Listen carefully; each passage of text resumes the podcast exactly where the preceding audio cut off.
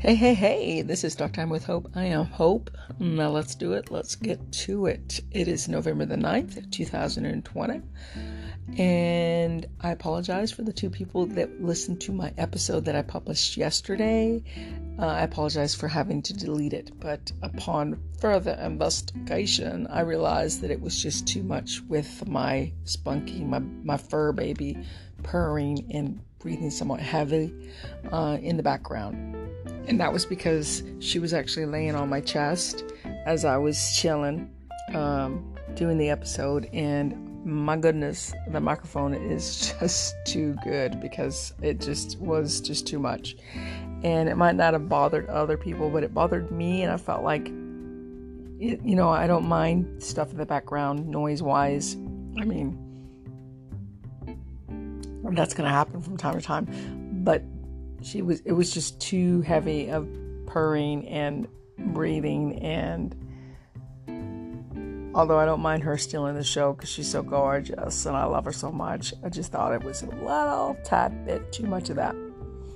So here I am making a new episode today, and I'm just going to talk about what I think is important, and that's the fact that what what we got a new president elect, Joe Biden, and a first ever female vice president who happens to be also of Indian and African American descent. Uh, I think that's just so amazing. Her mother actually was an immigrant from India. Um, just so excited, guys. I'm so, so, so excited. And I know, I know, I know. And you're like, well, hope, slow your roll because hashtag not my POTUS isn't wanting to concede, meaning he doesn't want to leave the house. He wants to be like a squaw, like he wants to stay and remain in the house because he thinks he got robbed. He thinks that there was voter fraud, robbed and fraud.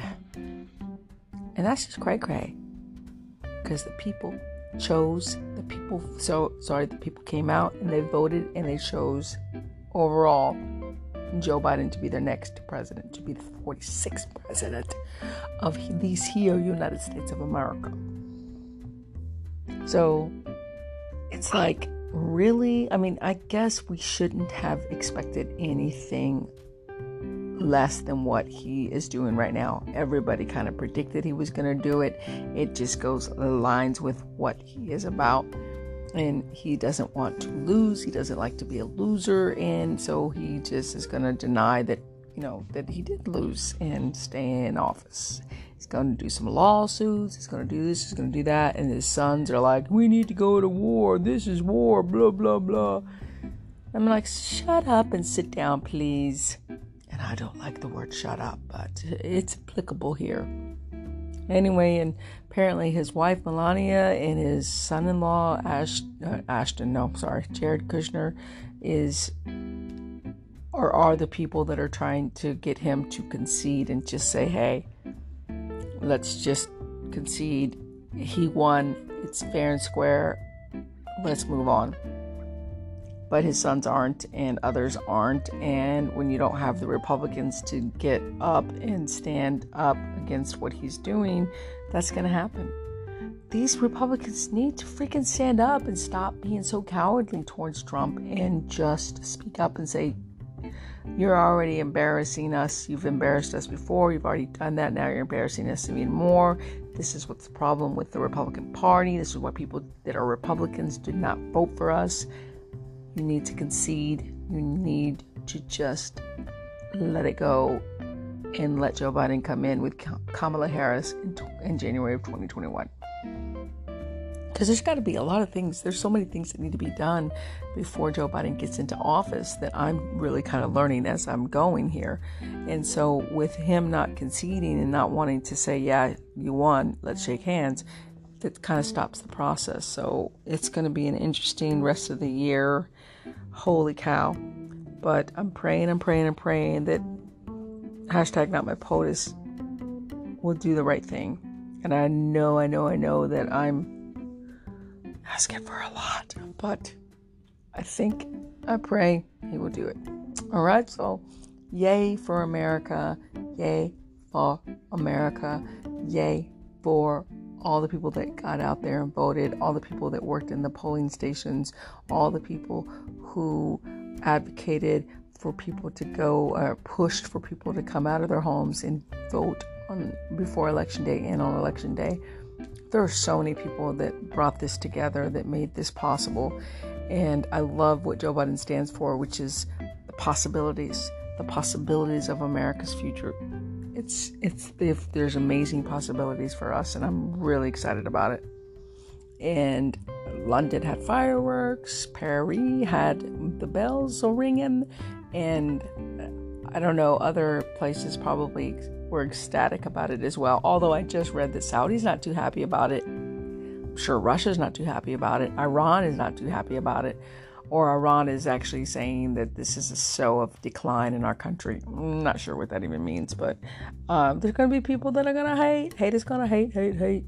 Um, but we're excited. We, the Democratic Party, are excited.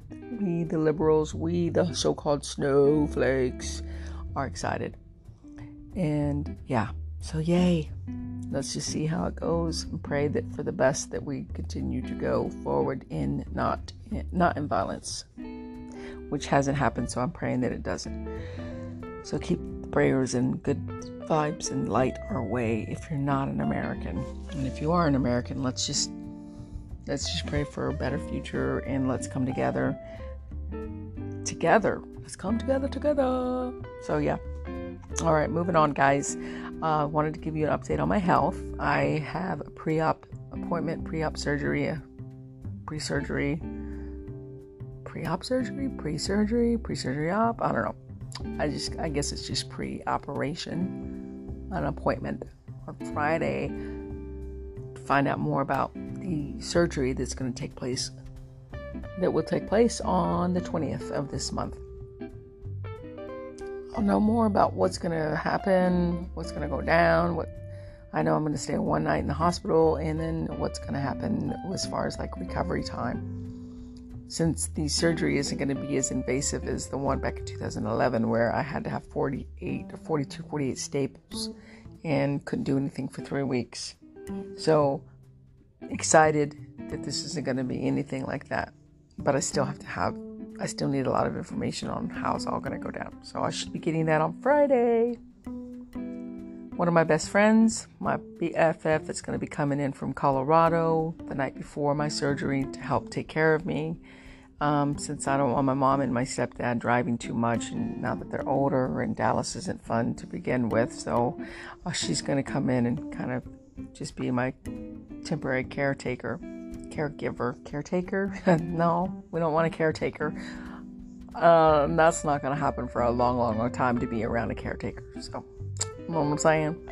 But a caregiver, yes, I welcome my friend to come and be my caregiver for a little bit. But I, I don't suspect to have too much for her to do other than just being with me and around me. So that's cool. I think my voice is just kind of, I don't know if it's allergies or if it's just the, the weather changes, and I don't know, but I know my voice sounds just a little bit off, as it can do from time to time. So I hope you don't mind that deeper, raspier voice tonight. But then again, people do tell me that that's kind of what makes my podcast like not doable, but understandable because people think I have a good deep voice for radio. So, is it good for my smartphone? It's good for my smartphone, which is the app Anchor, which is my podcast. Um, okay, speaking of podcast, segue. I met a really cool girl. Let's say her name. I'm not going to say her name, but her name rhymes with Monica. And if she's listening, I hope she is because she said she'd take give me a listen. And I said I'd shout out to her.